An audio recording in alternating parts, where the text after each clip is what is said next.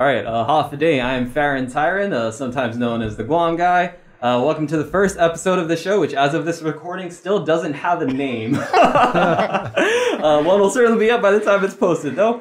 Uh, I am joined with uh, Christine Fejeran from uh, Guam Forestry, uh, Department of Agriculture. She's the chief of Guam Forestry, yes? Yes, division chief. Yep. Amazing. And uh, Brandon Aydlett? You got it. Aydlett. Islet. Yes. Okay, I won the bet there. Uh, from the National Weather Service. Uh, so we're here to talk about wildfire. So a super fun, happy talk uh, for our very first episode and launch of this show. Uh, we'll try to keep it uh, a little light, but it is a bit of a more serious topic, so uh, we will be behaving appropriately. uh, I guess we'll just start off with the uh, with where where this all began. I was hiking last Saturday. Um, there's maybe 30 people out on the southern mountain ridge, including some 11 year old children, and I saw some fire off in the distance. Uh, more, I'm sorry, I saw some smoke off in the distance, and we were all concerned that it was going to cut us off and it was going to um, be a, a danger to us personally, either the fire itself or smoke, inhaling the smoke. And so some of the group was way ahead of us, and they had decided to divert um, to somewhere they thought they'd be more safely. Uh, I just chose to go on through um, and was constantly assessing the fire the whole way. So I'm going to play a clip now and see if I can get uh, our experts to uh, react. This was the largest fire that we saw that day, and there was four uh, wildfires around while we were, were hiking. This was the biggest one. So I'll go ahead and cue this up. This is a dead brown tree snake that literally burned to death. A few months ago, I was uh, here at the Asgada tree planting site, uh, restoration area, planting trees right over there, and now it's burned.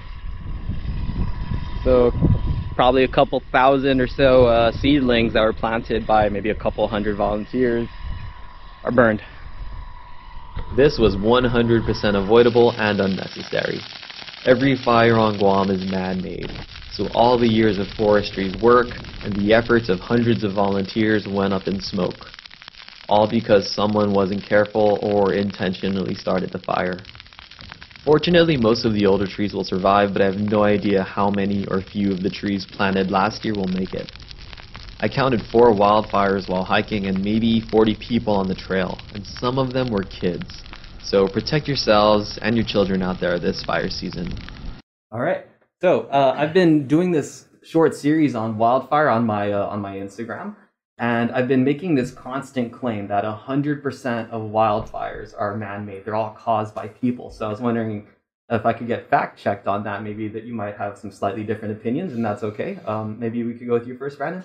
Yeah. Well, uh, out here in in, in Guam, uh, there's not much other natural reason for for wildfires. In the continental United States, you can get uh, what we call dry lightning. So that is thunderstorms that have very high cloud bases, uh, several thousand feet up above the ground. And so while they produce rainfall, that rain has fully evaporated by the time it has actually reached the ground. But you can still get lightning, and those very dry conditions, that lightning will spark new fires, and that's very problematic. Out here for in the tropics, uh, we don't see dry lightning. If there's any type of a thunderstorm, we're going to be seeing heavy rain uh, rainfall right there near the lightning area. Uh, so this time of year in the dry season, we we don't normally see thunderstorms, and so the only way that, is, that we see these fires start is through intentional acts uh, of people setting a fire, discarding cigarette butts, burning trash. Uh, perhaps you could have uh, power power lines that could be uh, making contact, sparking. I don't know, but uh, ultimately, it all kind of goes back to a human caused. Uh, at least ignition for fires, A- and Christine can probably uh, vouch for Yep. a, a few more thoughts on that. That's definitely the case. I mean, these human they're human caused ignitions. And so when we talk about fires, it is important to just keep repeating that. These are human starts, whether they're intentional um, sets out in the mountains and in our wild areas, like you see in the video, or they're escaped backyard fires. You know, we have a lot of family members and friends that we all know who like to go outside and clear their yard, clean it up. Maybe some that decide to burn trash, which you know you you need permits for any kind of backyard burning but it is also illegal to be burning your trash so that's a good reminder for the community so when you are hiking and you do see fire take note, pay attention to what's around, who's around you, what's going on, because those fires are human caused. So it's just great point to keep highlighting. Yeah. Okay, so there you have it from at least two uh, experts in this field. Uh, wildfire is 100% man made on Guam. Uh, so that's terribly sad, really unfortunate. Uh, I have a comment here on uh, one of the postings I made on Facebook from uh, Amber Bungato. I hope I'm saying that okay. and I quote, You notice some places are exact same locations every few months, but most are smokers flicking out cigarettes. I see it all the time on Cross Island um, Road. So- let, let me tackle that. So um, we do have our wildfire investigations, and I know quite a bit of the community heard about it. We we advertised it, and it was covered great by the news. In 2020, we had our first wildland fire investigation training in a couple of decades. So all fire partners came to the table. We all participated in this. And through our trainings, it was definitely emphasized that the majority of these fires are uh, these intentional sets or escaped yard backyard fires.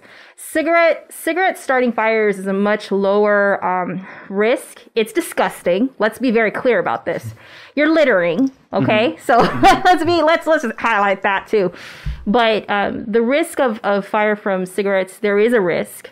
There is definitely a risk, but uh, it's it's the actions, it's the, these intent um, intentional actions that we have to be very careful of, right? So Cross Island Road, the fires that we have um, investigated in the past, they were um, intentional sets. There's usually indicators that show us that a cigarette started a fire. Um, in the in the the four that we did check, uh, we did not find cigarette butts or evidence of uh, a cigarette caused fire. Not to say it can't happen, okay, but it's it's not as frequent as we think. So there are people that are really just doing this because they have no regard for for the natural resources or the people that live in the area or the resources that we rely on and we need to hold people accountable yeah So, in, in, in my perspective, uh, yeah, fair enough. Uh, not not to defend someone throwing away a cigarette, but but I, I feel like it's not. Is it is it too big a deal if it's completely out? Isn't it just going to biodegrade anyway? Or is or is there some plastic in there that people we don't know about or anything like that? Would Brandon, if you have an opinion? i think it's in the filter isn't The everything toxic is left in that filter which you're leaving in the environment okay. when you can properly dispose of it. I mean, I have a lot. Most of my family members, I have a lot of them that are smokers, Mm-hmm. and you know, I grew up with them killing their cigarettes and putting it in their pocket until they can throw it in the trash. wow, what a role So model. that's just, I mean, no, you know, it's like I'm not. I'm not being sarcastic. I'm like I'm not. I'm, no, I'm not there. anti-smoke. I mean, okay, wait, that's. We're not gonna get onto a smoking No worries, campaign okay, here. no worries. But my the the point is, it's just there's a you carry it in, carry it out. You know what I mean? Mm-hmm. exactly. Carry it in, carry it out. That's all. It's this isn't a stance on don't smoke. This is this is a stance on we've got to do everything we can to be to to practice caution, Mm-hmm. and that's all we ask. Got to be good stewards of the environment. Yeah. And uh, I guess even before you can get to the part of uh, the litter and the biodegrading, I, I've got a three year old son, and when we go to the beach, he sees all these little colorful things on the sand shells. There's a little duk duk, the hermit crabs, and and what's this little orange thing? And he's picking up this cigarette butt, and Yeah. and there's an inclination, especially when he was younger, to want to stick that in his mouth Ooh. and it's, is disgusting. So clean up after yourselves. Yeah. Just just do it. All right, I am sold. Uh, you, you got me. I, I reserve the tiniest little bit of doubt, uh, but you, you got Smokers don't come at me. I'm, I'm there. I'm there. If you're gonna smoke, care. yeah, you know, if you're gonna smoke, you know, I'd encourage you not to, but at least don't throw your your, your uh, Yeah. cigarette butts just wherever Yeah. you like.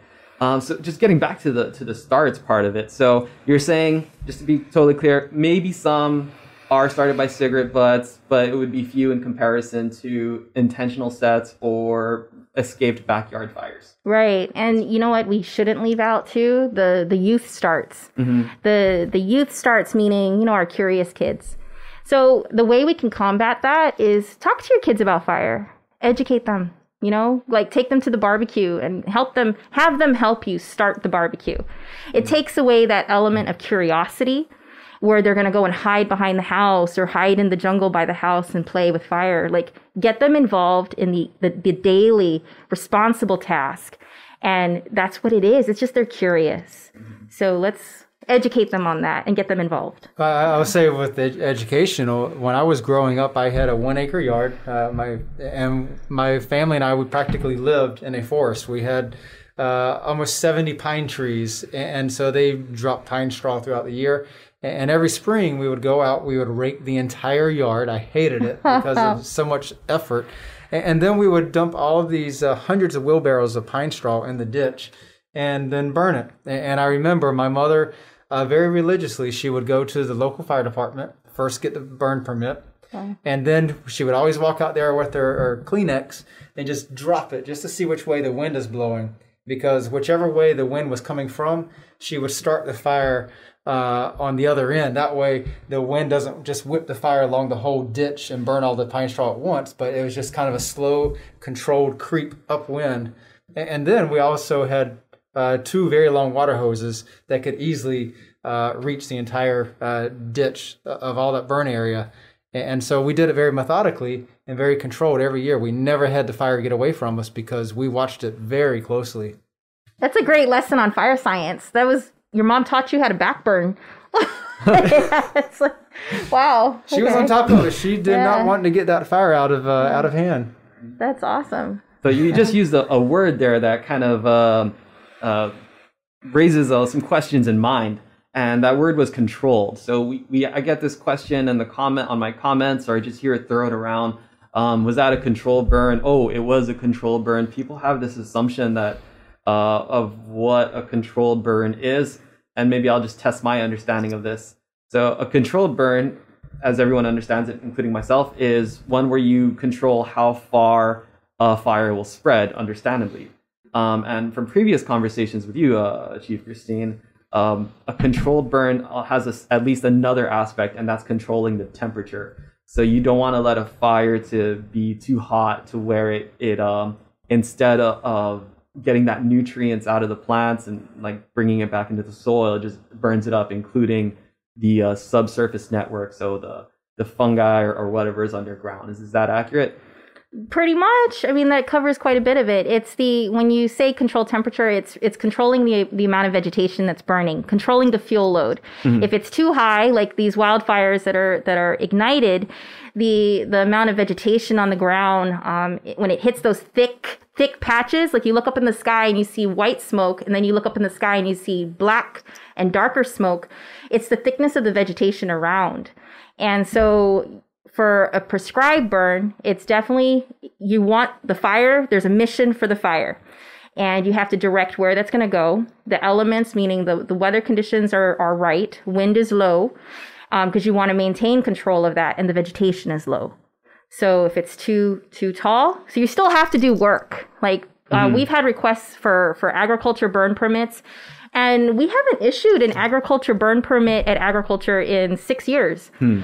And it's not because we're not. The, the the program is open. It's that when the people come in, the the farmers come in to ask for this permit, and then we educate them. We do the site inspection. We educate them on what's required and the conditions they actually every single one of them stopped and said you know what i didn't realize we're going to come up with another method we don't want to use fire and because people want to use fire to just take away the sakati i have to farm it i need to clear the land period but we talk about fuel load vegetation height and and spread smoke smoke is the big one especially if your farm is in the middle of the village or around the village and they start thinking about it. I'm like, ah, I guess I'm gonna have to bush cut this, or I'm gonna have to borrow a, a tractor or something. But it's it's not. We understand that fire for agriculture can be a tool. We understand that. We're not removing that from the menu. What we are requiring is people coming in for the permit. We do the inspection, we check weather, and we do this safely. But the fires you're seeing today, and you have seen for the last six years, have been unprescribed burns.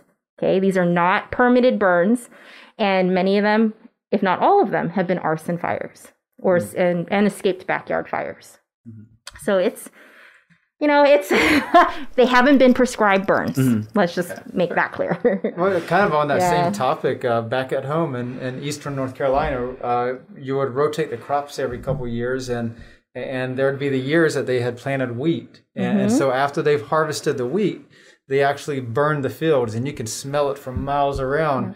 Um, but you can see their smoke plumes, but they're they're it's a controlled burn. Uh, you're revitalizing the soil uh, because every crop that you have it, it takes certain nutrients, but it also replaces new ones.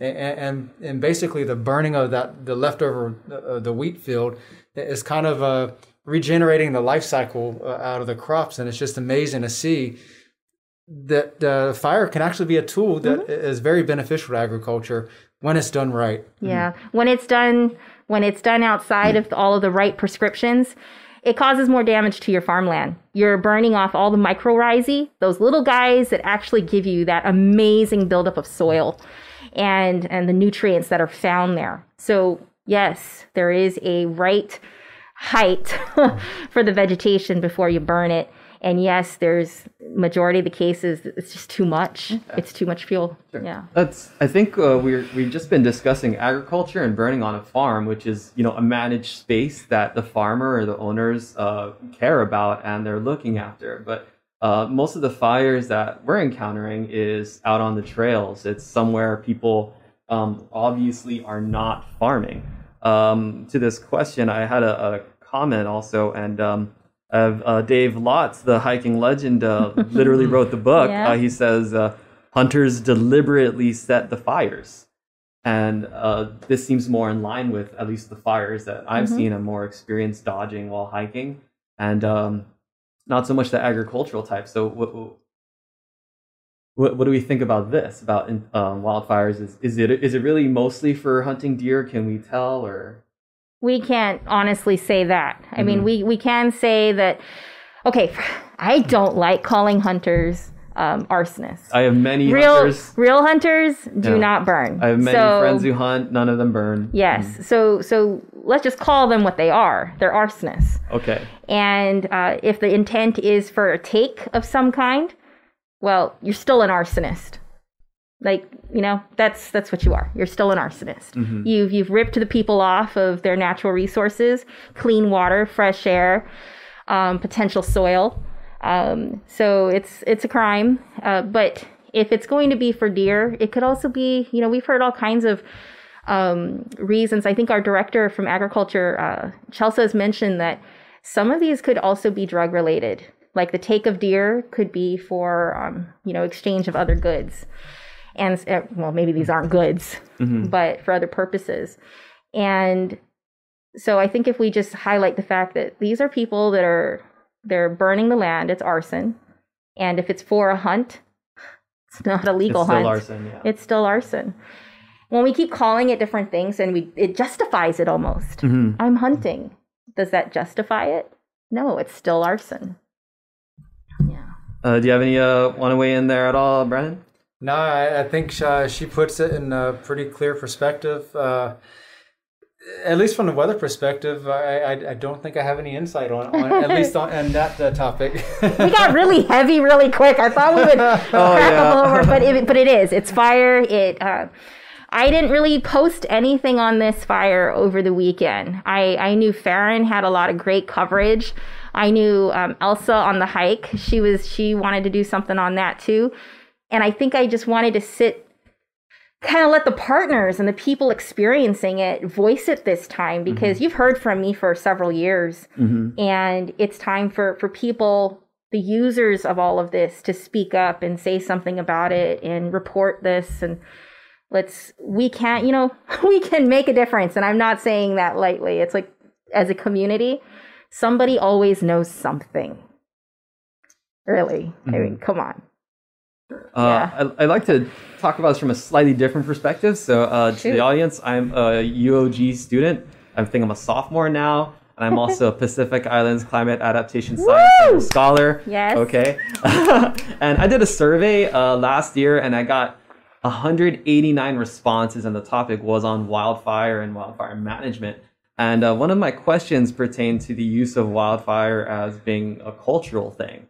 Um, and I had asked people to identify if they were uh, Chamorro or Guamanian. And looking at just those who were Guamanian or Chamorro, or at least partly so, I asked, "Is wildfire part of practicing your culture?" And I had 56% of people say not at all. So most people, but uh, said it wasn't. But that's not a huge majority. So we had 40 some. I'm sorry. Uh, we had 12% say very little. 4% say a moderate amount, and then 10% said that practicing uh, wild using wildfire is part of practicing culture. 10% of respondents said that was very much part of using their culture. So um, this presumably ties into the uh, hunting and eating of deer, uh, unless there's some other potential way that people would consider using wildfire to be cultural. And so throwing the word arsonist out, while maybe uh, technically accurate, and I don't disagree with it, I, I actually agree with it. I, I think we have this other fundamental issue with people perceiving it to be part of our culture. So where do we go from that? Maybe we don't have the exact right crowd for this today. I know. Maybe, know. uh, well, maybe thinking like as a as a Chamorro woman, Uh-huh, sure. um, as a Chamorro woman, it's also in our culture to to take only what we need Mhm. and to provide for the community. Mhm. There is nothing that represents culture in this use of fire in this way.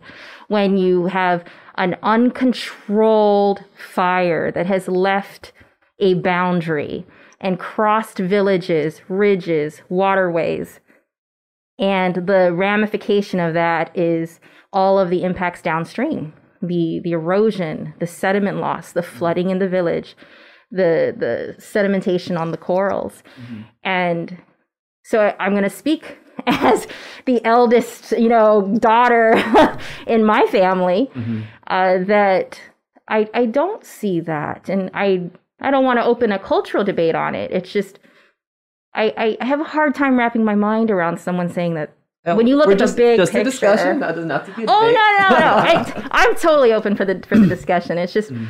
it's really hard to hear. You know, mm. as if if we if you're Chamorro or you would you know, and we say that it's a cultural practice. I I just see that it's a very destructive one. Mhm. If that's the case, I think we could absolutely have the hunting and eating of deer without the burning. Uh, I think it's a lot harder, of course, but um, no. The I'm joy of the hunt is the yeah. is having the challenges of of everything in your path. okay. I mean, there's come on, what real hunter out there doesn't talk about the man? I went down the hill, up the hill, I had to climb through that river. And that damn tree, excuse me, but that tree was in my way, but I got the shot. I mean, come on. Well, I, I, I would say that uh, when I when I did the hunting with my uncle, it was there was never any downhill. It was just always uphill both ways. But uh, we would actually we'd climb the trees and we set up shop for several hours. Uh, I mean, we we take a little bottle of deer urine, stick it on your shoes, and try to attract those deer. Yep, yep. And, and sure enough, they would come. And the calls? you're sitting there with the bow and arrow. Yeah. But you you worked hard for it. Yeah, you know, my degree before this career was uh, wildlife and fishery science because I grew up fishing and going hunting with my uncle, and it was yeah. I never got the the gun. I just was the person tracking alongside him, but it was the joy of of the challenge. And uh, so I left to go, you know, to, to pursue this. And so coming home, it's protecting protecting the habitat, pr- protecting the environment as a whole. And uh, so, yeah, it's it's more fun, man, with the trees on the ground, and you don't have to hike so far if the deer can come closer because the habitat's closer. Oh, Yeah. good point. You Yeah, gotta. wow. So yeah, okay. So that's another. Yeah, when you burn, when we burn and we take away habitat, our hunters are going further inland, further away from safety, from community, from support. And that means they're coming, they, they get their game and they've got that much further to come back. So there's a definite safety factor for our hunters. And look at our hikers out there. You guys are hiking in full sun. Mhm. You know, you have pockets where you have no shade. You've got to use the tall grass as your shelter. Got to use each other. Exactly. so it's just I mean there's there's more to it. There's there's a lot more to it and, and it's a it's a beautiful picture when we can look out and see forest. Mm, Because I'll tell you absolutely. I mean if we go if we talk about Oscado again, Rudy Estoy, our forest stewardship forester, just shot me the number for um, number of trees planted at Oscado alone. Mhm. You ready for it? Yes. Oscado alone, 24,400 trees Whoa. to date have been planted on that site. That's what, the last three years or so? Wow. yeah? so. Three, three and a half years? Woo! Can you want me to say it again? Yeah, actually, yeah. 24,400 trees. That's acacia and assorted natives across. And the footprint on this site is 100 acres. We didn't even cover the 100 acres yet. We were still working our way through it. But that is not a number to to uh, talk about lightly. No. That's a lot of money right mm-hmm. there. Mm-hmm. So if we ever find whoever was responsible for these fires, imagine that bill. So Whoa. yeah, let's yeah. And that's just trees. That's not the amount of hours mm. to grow it, collect those seeds, get them planted, protect them with fire breaks, suppress the fire and all the fire operations that everything that was involved in operations. This is the future. We will tag price tags to these cases. So this is this is just showing the extent to which forestry and our fire partners are taking arson fires. This is this is serious. The investigations are taking place and these these dollar amounts will be tallied. So Wow. yeah. Yeah. On that note of the Esgada site, I have a video here um, with some amazing drone footage by my very good friend uh, Mike Kittigwa, uh, awesome drone pilot as So well. awesome. And uh, there's no audio to this, so I'll just kind of describe for, uh, I guess, if there's anyone just listening, what they're seeing. Uh, so there's a shot of uh, myself walking through a, a blackened field, and you can see rolling hills in the background to the side, and down to the water, and it's all just blackened, like down down into the waterways leading out to the uh, ocean as well. Uh, so at this point, I am in the middle of the plantation, and you can just see that the earth is scorched. It is black. Uh, a lot of the trees that are, let's say, a yard or so or smaller, are just this kind of brown color that have been uh, torched as well. There is some survivors. Uh, there's still some green trees. There are some trees that have some green tops, uh, or are mostly still green because they're a bit bigger and they're able to, you know, give more shade to the grass underneath. Uh, so here we have a, we're looking at a scene where maybe, I'm guessing that's a good fi- 400, 500 acres by itself that have been burned up to the hilltops, down in the valleys, and including burning almost entirely straight through the tree planting site, which uh, Chief Christine was just saying was 100 acres itself. So after seeing this, um, what are you thinking? What are you feeling? So I am going to be optimistic right now. I'm going to tell you that. I mean, it's it's probably hard for anyone looking at this to feel that way. But the green patches that we see are the more mature trees. And so those trees were seeding. Mm-hmm. So before this fire, they were seeding.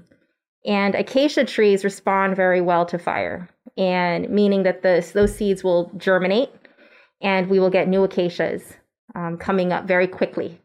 Uh, they respond very fast to fire. So this is going to be a green belt eventually, meaning it's going to it's going to be thick, it's going to be lush, and we're going to have to get in there and we're going to have to thin it. It creates a whole other forestry problem, uh, management issue for us, but it will protect the interior. So everything that we plant within that stand will have a better chance. So Go I'm ahead, glad you said germinate. Uh, Yeah. I couldn't think of the word, but uh, it, it, now that you mentioned that, I do recall reading and, and learning about some like forest fires and stuff Mm-hmm. with weather that uh, that sometimes the fires can be good. That the tra- trees need that for the seedlings. And so, would you say this is in a way uh, unintended benefit? It's well, the acacia was it was selected for um, the fact that it, it it will do well in badlands.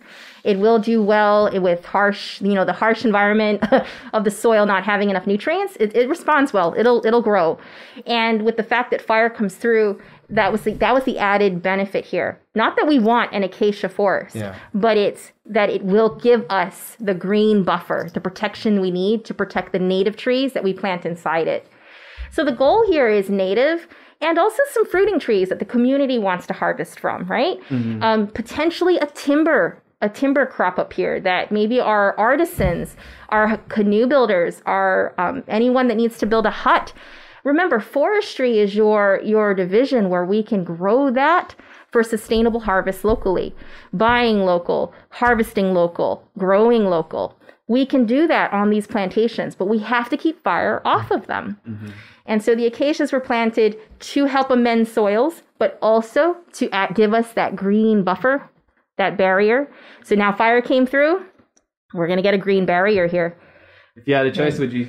You of course you'd still not want the fire. Yes. We no, we definitely don't want Okay, fire. I was- I was- that I was sure. heartbreaking. The Okay, I'm just just want to be fought- absolutely sure. Okay. We fought. No, we do not want the fire. We fought that fire, and by the time we got a chance to get to the back of the plantation to see what had burned before we got there, the whole crew. I mean, they spent weeks cutting fire breaks to try Hmm. and protect this, but no amount of for this particular fire. It it acted a bit more erratically. There was wind that was making flame length as high as 25 feet, 20, 25 feet. And it was when it was in the trees. So we didn't have a fire that was running across the canopy of the trees, nothing like that. It was burning along the uh, the grass between the trees, but it was burning parts of the trees, creating those big flame lengths. And then the wind and the slope and terrain created chutes, where if you think of a chimney, that's what's happening. Uh, the fire raced up those crevices in the in the hill that act like a chimney, and it made it was just it was very dangerous for our firefighters. And there were only seven of us out there that day. Man, that's that's So intense. you were out there with us, Farron. We Yeah. picked up Farron on the side of the road, and we're like, "Get in, let's go." and yeah, Uh, so, Brandon, was there anything? This is a huge fire, Yeah. even uh, even among the, all the ones I've seen over the years.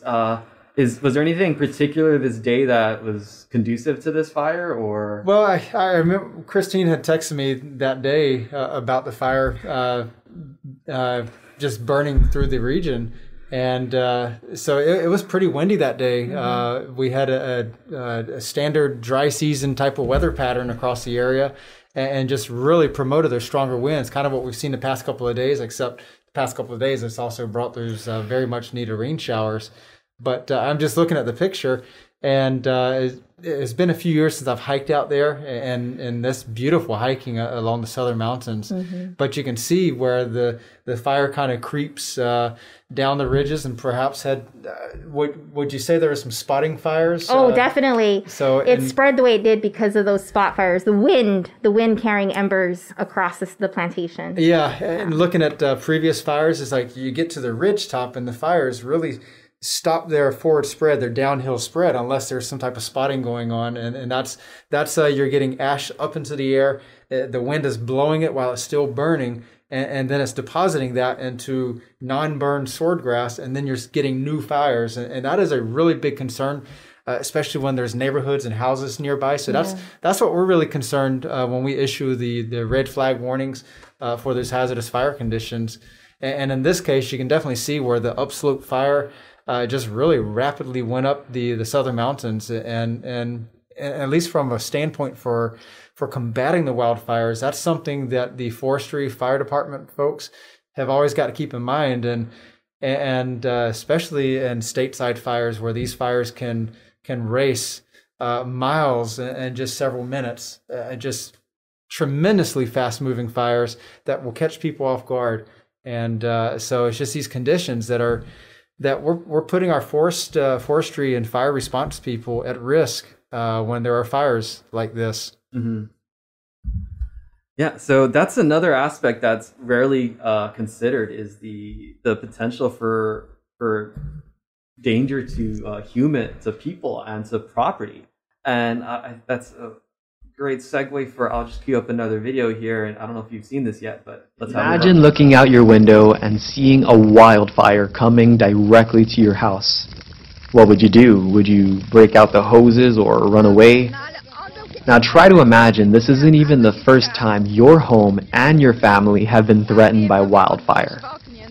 Earlier this day I was hiking the southern mountain ridge at the same time as this group, and from a distance we could all see the smoke going across our planned exit. So this group, which included 11-year-old children, took a long detour to avoid the smoke and fire. Though they all ran out of water, everyone made it to safety.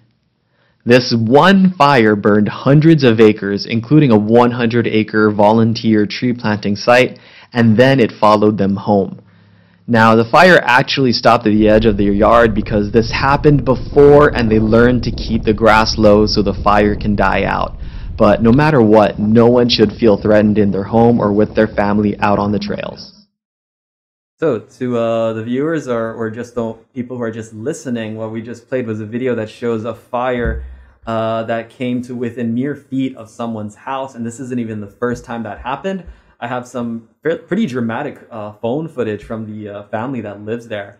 Uh, you can see the a view from inside the house, looking out the window with some kids sitting in front of the window, and out outside the window you can see some of the adults trying to not quite fight the fire with some hoses, but trying to wet the grass to uh, to uh, slow the fire down, and it actually seemed to be effective because that's where the fire did die out.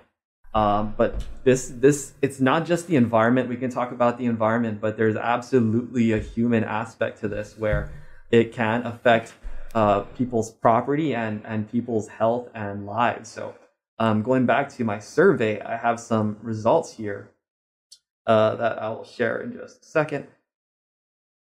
so one of my survey questions, I, I I had asked if respondents had any if they had had any property damage from wildfire or know anyone personally that had property damage from wildfire. And most people didn't, uh, which is which is a good thing. You know, we don't want people to have property damage with fire.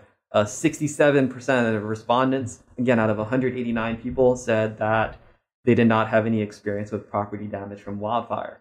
But that means the opposite is true. So if we had 67 that did have experience with property damage, then we have 33% of people that have experience with property damage um, from wildfire. And uh, 4% of them said yes, they've had extensive damage mm.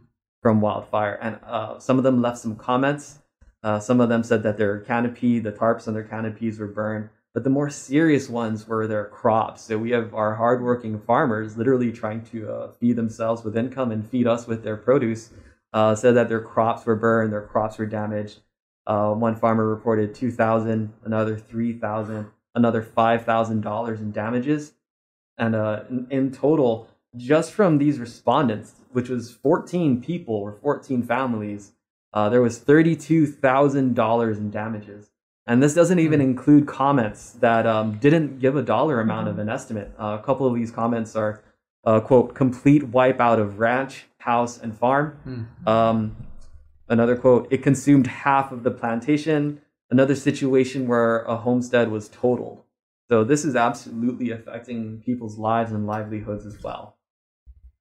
Uh, and then on the note of on we asked basically the same question, but for um, human health and safety, uh, has you or anyone you know been directly affected by wildfire or smoke from wildfire?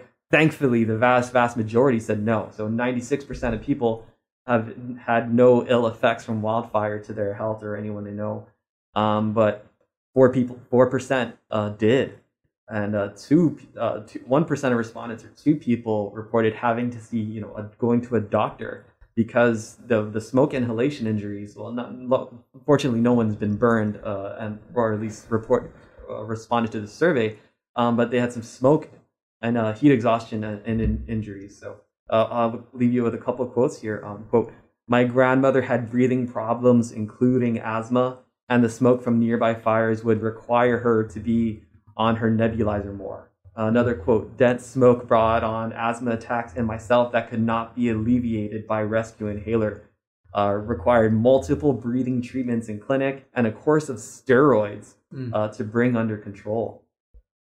So, uh, just to keep hammering on the point, again, all of these wildfires are caused by people, and it's it's bad enough that they affect our environment, but it's it's affecting us. It's affecting mm-hmm. each other, affecting our homes, affecting our health, and uh, and it doesn't have to. And it's all just because again, it's all caused by people for whatever purposes, uh, whether it's intentional set or accidental. They're all unavoidable. Uh, so yeah, bringing it back to our experience that day, uh, we were hiking, and it was a threat to us. So as we mentioned in the video, uh, a bunch of people diverted to escape the, the, path of the smoke and potential path of the fire. If there was was the word used spot fire earlier, mm-hmm. so if embers jump some distance and start another fire downwind, okay, yeah. to potentially escape those. Yeah. Um, could you offer some advice uh, to maybe for uh, hikers out on the trails to, to stay safe, to check the fire danger ratings, and then Christine maybe later on about how to protect your homes? Yeah, well, uh, the way we we offer kind of warning uh, for flash flooding for people hiking to see the creeks and waterfalls. Um, same thing with the, the wildfires. uh, take note of what the wind direction is, how strong the winds are. If they're gusty, if they're really strong. If you're seeing, if you're looking at the swordgrass on the hillsides and it looks like just waves of water, then that's windy. You're going to feel that, especially when you when you expose yourself in the higher terrain uh, to that wind. If there is a wildfire out there, take note where the smoke plume is going because that's where any of the ash, the potential spot fires, is going to fall somewhere in that line. Uh, but if you're closer to a wildfire, take note also the different uh, the terrain effects, the the shape of the terrain, because fire tends to race uphill. Uh, Christine said it with the, the chimney effect. Uh, the fires try to go uphill, uh, and especially when the hills are facing to the east. Uh, you have that that trade wind flow that's pushing uphill. You got the uphill slope. So you got two things uh, fighting to make that fire push faster. So keep an eye on open for that, and, and always be aware of your surroundings, and always be aware of uh, where you could maybe seek refuge, whether it's in a creek valley. Uh, you're going to see uh, in the, the the deeper valleys, uh, some of the the deep uh, the heavier foliage, the trees. Those trees are a source of refuge. Now you might get smoked out of there, uh, but those trees even in the, the driest of dry season, there's there's plenty of moisture to keep those trees from burning. Uh, now, it might not keep the leaves from getting singed and turned brown, but the trees will not go up in flames, not the larger trees. Uh, so those creek valleys are, are sources of refuge, except for maybe some breathing issues. Uh, so always know where you can escape. Uh, but uh, just when you head out, be aware of your surroundings. Uh, take note of if there's any fires, and and don't even put yourself in that risk if you can if you can handle it. Turn around. But yeah, I, I hike all the time, and sometimes you go out there for a five to eight hour hike, and a fire can start while you're out there. So always be aware of your surroundings and and, and kind of know of a, a, different route to to escape, uh, whether it's downhill, uh, find a valley, uh, or something similar to that. Mm-hmm. And I would just uh, kind of trans- transition to Christine, and she can add on a little bit real quick. That was great, though, because um, Farron, yeah, you did. You called me, and you, we were talking about this, and I, I was just also stressing: um, don't try to outrun a fire. Okay, you, you, you won't. Don't don't try to. Um, and I'm just going to say you won't because I don't want people to try it. And if you're walk, if you're hiking through and the land is already burned, stay on that. Stay on the burn as you hike your way out because it's already been burned. And that'll be for all firefighters. Um, one foot in the burn is where we're going to be safe. So mm-hmm. just just keep that in mind. For you had asked about around the homes. This oh, video. Sorry, one, before, oh yeah. Before we go yeah. there, just just to round that off, just to make sure. So yeah. obviously we're gonna if we're gonna stay in a burn scar, a fresh burn scar, there could still be some embers in there or mm-hmm. smoldering boulders. I mean, uh, smoldering logs. Embers. Um, embers, yeah, and, mm-hmm. and so we'll still want to approach that with uh, with some caution as too. Yes, but we're going to but want we're, to. We're yeah. just sure that it's not going to catch fire again. Right. Okay. Okay. That's that's that's the part. And um, there there was a what's this fire danger oh, rating? Yeah. Did, um, so. Is there want to touch on this? Yeah, I, I guess let's go ahead and uh, let's get dirty with it. Uh, so, so you you know viewers will be able to see the fire danger rating signs on um, our fire stations. So Tamuning's got a great one. Barrigada has another one that you can see on the station, and several of the others uh, should have their signs in the village. So Brandon, go for it. Yeah. So uh, we have this fire danger rating system. Uh, we used to categorize it in four categories: low, moderate, uh, high, and extreme. Uh, we uh, recently did some uh, uh, some improvements to it to really uh, factor in the full scope of fire danger. And of course, one of the biggest concerns for wildfires is the the stronger winds that really uh, help spread the fires and, make the firefighting very difficult. And where forestry GFD resources are usually futile, where you may have to start reaching out to DoD for helicopter support and uh, sometimes that is the case.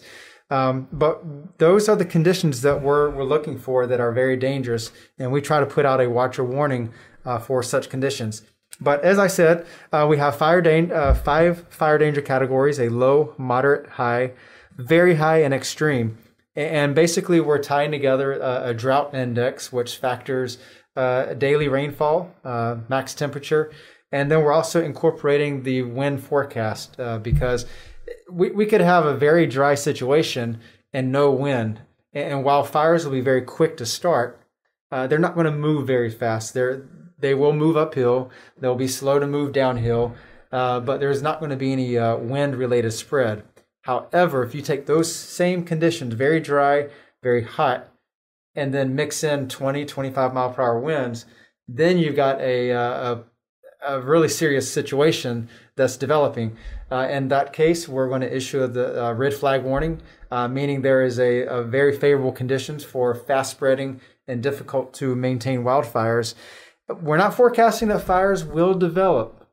Uh, mm-hmm. and, as, as we have established earlier, that fires are man caused, we are not forecasting uh, the action of, of humans, but we are forecasting those conditions that should a fire start, it's going to be very hard to control and uh, the normal firefighting resources you saw one of the pickup trucks that forestry uses with a tank of water is going to be uh, sorely inadequate that mm-hmm. you're going to be act- calling upon other entities whether it's a uh, gfd uh, DoD fire services, and then of course helicopter support. Unfortunately, helicopter support doesn't come out. GovGuam doesn't have helicopter support. We rely on um, the you know the mutual aid agreements with Department of Defense and they don't come out unless their assets are under threat. Mm. So you'll you might see the helo support on Nimitz Hill because the pipeline, and um, Cross Island Road perhaps because of the magazine. But all these other locations like Osgaldao, it would be great if we had, you know, access to that mutual aid agreement when half the isle, you know, half the island's under fire. Um, but Unfortunately, we don't have that. It, it comes down to forestry's fire trucks are the only trucks that can access these points. And Brandon hit it. We had to leave the site when we were making progress on that fire. We were like, we almost got it, ran out of water. We had to leave, refill, come back, and catch it at the new location where, where it spread. And, you know, we have, yes, we have brush beaters and bladder bags, but conditions like we had that day, we were in the extreme category, I'm guessing, from just on the field. I'm going to interrupt you there because I don't think most people have no idea what you're talking about. with uh, so, viewers, listeners, a brush beater is basically a broomstick with like a truck tire flap, like mud flap. That's and they just smash down some grass, and that's how it puts out the fire. So twenty-five thousand swats later. It's, it's a it's a glorified like mud flap on a truck on a broomstick, yeah. and they just tap the fire down, and they'll just put it out, and actually works. I've it's it. it's very effective. Uh, Yep. And then what was it, what was the other one? said bags. So the, the bladder bag. Bladder bags. Now I want to explain it. Go for it. Yellow canvas bag with basically like a brass squirt gun. Okay, it's, it's, a five gallon backpack. Uh huh. so we carry five gallons, and yes, everything else is about accurate. So it's it's wow. it's yeah. super low tech. We do yeah, not have these incredible resources that they do in the states or, or other places in the world like DoD will come out for DoD land that's threatened, yes, mm-hmm. but uh, okay, I guess not outside. Um, so it's almost it's it's like it's heroic to me that you're fighting a fire with such low tech equipment, and uh, and that that they work if if the conditions aren't too bad. Yeah, this the the the bladder bag and brush beater approach is is extreme is very effective even in the very category. Mm-hmm. Um, we you get our crews out there and they work together. One person has a brush beater, the other one has the bag, and they work side by side in a line or one behind the other and they walk the the line of that fire and they put it out and it's quick because it's move you know to them moving at their speed. Wow. And then the fire truck is hitting the most active part of that fire and we can shut it down fairly quick. It's just when we talk about these extreme conditions uh, we can we can use that brush beater on that flame and it will still keep coming back. There's just that much it's just that dry. Mm-hmm. so okay wow. yeah and, and i asked you earlier if, uh, if you're ready to move on about um, how people can protect their homes Oh, sure. Um, okay, so that video with the house, the family, I mean, great job. You, they created defensible space. Uh, they gave themselves a fire break, essentially. And what you want to do as a homeowner is if you have property and you have wildland right up against the property, jungle right up against your property, give yourself a 25, 30 foot, as much space as you can within reason, where you knock back the grass you want trees in your yard, you do not necessarily want the grass. And so for the trees, they'll hold moisture in the ground, as Brandon pointed out. And that, you know, fire doesn't want to be anywhere where moisture is. So it'll move away from the property. So cutting your vegetation, bush cutting your yard, um, removing your your trash. If you have trash piling up along those edges um, during dry season, I highly encourage people to secure that so that way it's not um, there during fire. Um, your people don't think about this too much. The propane tanks in the backyard. The or the side of the house, the canopies. Remember, canopies are petroleum-based products. So you really want to be careful with this. It, it's not a matter of you know. It, it's a matter of uh, when this will happen. Really, it's yeah. the the statistics, right? Statistics always rules that there's always going to be one, and there's always that chance. There's always that chance, and we encourage every community member here, everyone in your village, help each other out, remind each other. If you have a Numku living next door and they can't bush cut their yard, man, offer it offer the help during dry season to keep them safe and keep your family safe. So, cutting some space 25, 30 feet, give yourself the distance. Whatever the height of your grass is, you need to like double that. That's the space you want to push it back because that's the flame length you could get depending on the winds. Uh, uh fully like trees too. Uh, tree. I encourage keeping trees. Prune your trees I mean, like though. Double the height of your trees too, or um, well, the tree height will play a factor if if let's talk if we start talking drought, drought, drought on Guam, uh-huh. and your trees are browning or you have dead trees. Watch out. Remove those dead trees. Remove the dead trees. Prune your trees. If you have low hanging branches right up against the jungle, like the grass line, then prune those branches and lift them up so the grasses aren't ready to ignite uh, the rest of your tree, right? Burn the tips of those leaves. But tree, our trees in general, when we see fire burning and it's burning towards continuous grassland or burning into, let, us say, pagu, mm-hmm. and we have to make a choice because there's only so many of us, we will go for the moving fire in the grass to put that out first and come back for the tree. Because we know it'll slow down if not self extinguish at the tree line. So. Yeah, and that uh, that shows up with the fire evidence in Palau. They they've been doing some uh, wildfire studies, and, mm-hmm. and you see how the fire slowly kind of encroach in the, the, the jungle area. That it it burns through the swordgrass or, or their version of swordgrass, and, and but uh, every fire eventually takes a little bit out of that tree line, and it kind of beats into the the jungle a little bit at a time. It's it's not much but every fire does take its toll. Uh, but it always does slow at that tree line. And, uh, and of course, Christina mentioned pruning the trees. And, so the other thing is, well, what do you do with the, the tree clippings, those branches that you prune? Do you just throw them to the side of the yard?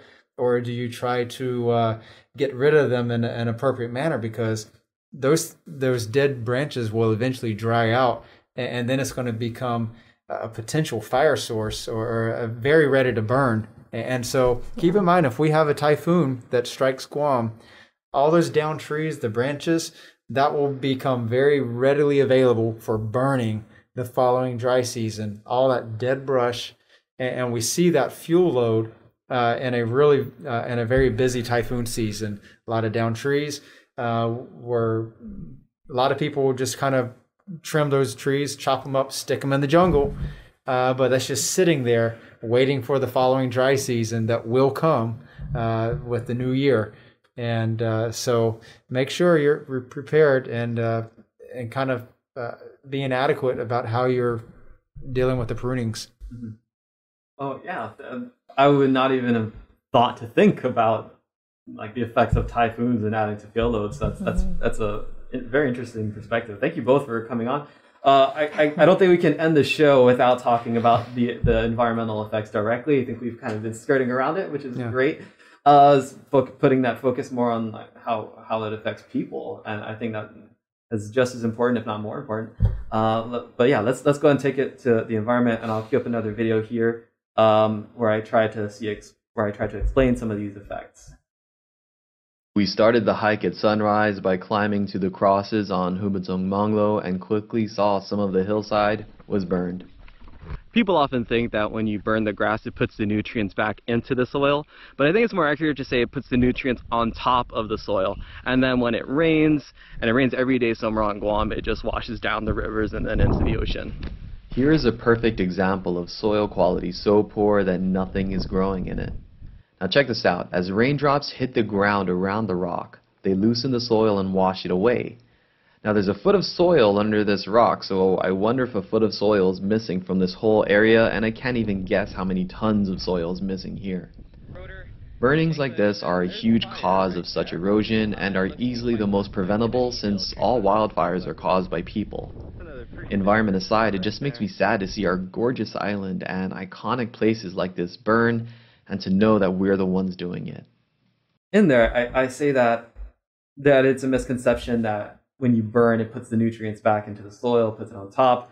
And I, I think I said that in context where we're on an unmanaged area. This is not someone's farm that they're taking care of. So while we're on the slopes and unmanaged, uh, again, hiking trails and so on, would, would you agree with that? Is that, uh, please, and please feel free to disagree. uh, is the nutrients going back in or is it flowing away or is it 50-50 or some other percent breakdown? maybe maybe we'll give like a small fraction where it's going back in somewhere but no for the most part it's probably going to wash down because remember grasses don't do a whole lot to retain um, soil anyway mm-hmm. uh, there's you know people look at the, the the mountains and they see grass and like oh what's the problem there's there's there's cover there's mm-hmm. cover there but what they don't see, and you know this from both of you from hiking the, the ridge, that you may be hiking through grass, but you're falling into the ditches that have eroded um, the holes because it's eroded away over time. So I, I'd still say that you're once that burns, you're you're losing that. And just logically, when as a point of contrast, when you're raising a farm, you're gonna get rid of your previous crop and you're gonna have another crop come in, and you want those nutrients, but we're not replacing any crops in the bat uh, like on the trails, no. right? We just want yeah. the nutrients to stay in the plants. Yeah. Yes. And remember, right. farmers plant other things that that help that benefit the soil after like these crop rotations. You know, you'll plant legumes at some point because that will definitely put nitrogen back into the soil and recharge that. So farmers, there's a science, and our farmers are awesome, right? So there's a science to it. They're practicing that. These fires in the wildlands, we're we're not gaining that benefit. We're losing it. Mm-hmm. And it's, yeah, it's sad. Okay. And, and we can't we can't not mention the ridge to reef effect. So mm-hmm. um, there, you'll see pictures of it um, occasionally where we have uh, sediment plumes when it rains heavily after a fire, and all that loose soil and ash and whatever else just comes washing down into the rivers and then out to the ocean. I've personally been out there while this has happened. I, I, seem to find myself in strange places in the middle of fire, in an oil spill. it's awesome, though, Farron. You're giving, um, you've really given, um, you know, the Guam guy uh, link or your your your page has really given people um, the insight, the view to what they're never going to see this. There are going to be a lot of people out there like, wow, I would love to hike that one day. They never do it, yeah. but they got to appreciate the effort because you've given them access to that. Thank you. So yeah, it's. I usually teach when I have outreach events. I'll say, um, fire in the ridge, smoke in the village, debris in the river, and sediment in the bays. Mm. I mean, it just it ties it together. It's it's it's up from top ridge mm-hmm. ridge to reef. And we can't forget those amazing rivers and our people, our villages, all in the middle of all of this. Yeah. yeah. yeah. I've, I, have i have personally been uh, snorkeling, freediving outside uh, Sedza Bay or Stella Bay, if you pronounce it incorrectly. Sedza Bay is, is closer, um, from one month to another. And uh, I, I remember back, this was before GoPros existed. I was snorkeling out there and I remember coming out thinking, wow, this is the first reef I've been on where I didn't see any like human trash or anything like that. Oh. My mind was blown. Hmm. I went back like maybe a month or so later and there was uh, presumably some fire or some erosion causing thing and then it rained and then I went back out super excited and I'll never forget this sight. The entire surface of the reef, every coral was coated in yeah. this layer of dirt, layer oh. of sediment and even worse than that, I guess there's some microbes or something in there, and they're making these little gas bubbles. So all these little bubbles like coating everything with the soil too, Whoa. and it looks sickly. And yeah. um, so I, if if if personal, if anecdote means anything to you, I've seen it myself. Uh, I had another incident where I was at uh, uh, Billy Bay or Togoan Bay just freediving, and it started raining really hard, um, like raindrops the size of grapes or something like that. Wow. And and uh, it, it, the water came out, and there was just this. It was a wall, three foot deep wall of dirt just Hmm. along the top, coming straight Whoa. at us. So we're lucky uh, we didn't get sick or anything, but we we came right back in. That cannot be good for the coral. And if you like fish, it can't be good for the fish either because the fish depend on the coral. So there's really no good reasons to burn. Um, is, is that is that fair? That's definitely fair. Yeah, and the other thing is keep in mind that wildfires change the, the way the grounds uh, absorb the rainfall. Now, tropical rainfall is, is going to be maximized on the efficiency of nature to produce heavy downpours. So we're going to get flash flooding uh, no matter what the surface is like. But um, you look at the urbanized areas, all the concrete jungle, the roads, the parking lots, you, you get a one inch rainfall in one hour. That's a pretty good rain that rain's going to just run off somewhere. It's going to flood somewhere because the drains cannot keep up with it usually, and so all that water is going to just flush somewhere. And uh, but when you look at a completely vegetated area that's uh, forested and everything, you don't see that type of response uh, from the ground. It just absorbs that rainfall because it's more porous. It, it just uh, it, it accepts that rain. It distributes it. But uh, when you start heading into like the grassier mountains, uh, you're still going to get a lot of that heaviest rainfall is going to go into runoff. But imagine after we've had this big wildfire, it's scorched the, the grasses, and then you just have kind of an exposed uh, dirt clay mix that has then baked in the sun. It's becoming hard, it's cracking, it, it's almost uh, like rock. And then you get a heavy rainfall. That rain is not going to be absorbed into the ground. It's what we call a hydro, uh, hy- hydrophobic. Hydrophobic. Yeah. Hydrophobic. That water is going to go straight off to runoff. It's going to run. Uh, it's going to wash away the, the small sediment. It's going to go into the creeks and straight out to the reef. And you've actually got an increased risk of flash flooding. Uh, is something that is very well pronounced uh, in the Rocky Mountains, uh, where very hot fires can actually make the ground even more hydrophobic. Uh, I don't think we have fires getting that hot out here since it's just mainly grass based versus actual trees. But you still have that runoff concern, and uh, and so that's something that. Uh, in the heat of the fire, we might not think about, but there is a very real consequence to the fires in that regard. I saw this YouTube video I want to run by you. Everything's on YouTube these days, right?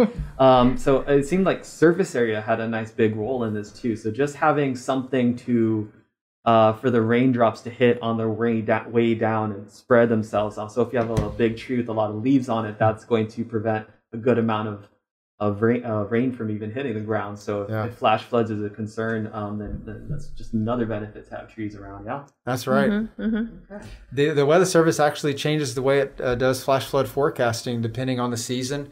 And if there's been a, a major wildfire in parts of the, the Rocky Mountains, uh, they'll actually be more forward leaning uh, to issuing flash flood warnings uh, based on the same amount of rainfall, just because of the uh, I guess the On the ground. the situation. the priming of the grounds Yeah. for uh, just runoff conditions. Well, this this this has been absolutely amazing. Uh, thank you both for coming on. Uh, just I'd give you a shot, uh, chance to uh, speak any last messages if you have any. If we didn't get, especially if you were waiting to say something and we didn't get to talk about it. Uh, anything lingering in there, uh, Brandon? Well, all I got to say is uh, always uh, know what the latest forecast is. Uh, so we, we say dry season, dry season, dry season, and uh, it just seems like sometimes we put out the red flag warning, we're indicating the potential volatility for fast spreading wildfires, and then all of a sudden it rains. uh, but a lot of times the big wind makers in a dry season uh, is what we've seen. So today is the January 20th, and the, the past week we've seen this uh, the shear line in the area is the southern extent of a cold front uh, that's moved off of Japan. And, and that while it brings us stronger winds, sometimes it does bring rain. And this week we have been very fortunate to receive two to four inches of rain. And uh, so we're very appreciative of it, but that does not always pan out uh, with the rainfall. And uh, so know what the latest forecast is, and, and then pay attention to what the fire danger is, uh, both at the, the fire stations and, and then also in our daily fire weather forecast, which you can find at our webpage, weather.gov slash GUM under uh, forecast fire weather. Beautiful. okay, I think everybody can say this one with me. Munga Masongi Guahan, don't burn Guam. Just follow the campaign. Learn more about your fire safety. Learn more about what you can do to protect your green spaces on Guam. And follow us at doag.forestry. Facebook, Instagram, Twitter. I may not always know how to work it, but we have it. and um, but your forestry team at the Guam Department of Agriculture is here to serve you. So follow us and join us on our future events. Yeah, thank, thank you both so much. Uh, on to that effect, we had a comment on Instagram from Heart Guam. Is there a way to help grow the trees for replanting in the rainy season? I would love to help. And I said, yes, uh, follow doag.forestry on Instagram because you raise all the trees and you lead the tree planting events. Yes. Uh, so yeah, thanks for watching. Thanks for listening. Um, uh, sometimes we go through a, a recording or th- a thing, and we're like, we kind of hate ourselves because we forgot to say something big. So please do follow me on Instagram at the Guam Guy, all one word, and I'll give uh, them or myself a chance to uh, close in, uh, come back in with any final notes. So uh, thanks for watching.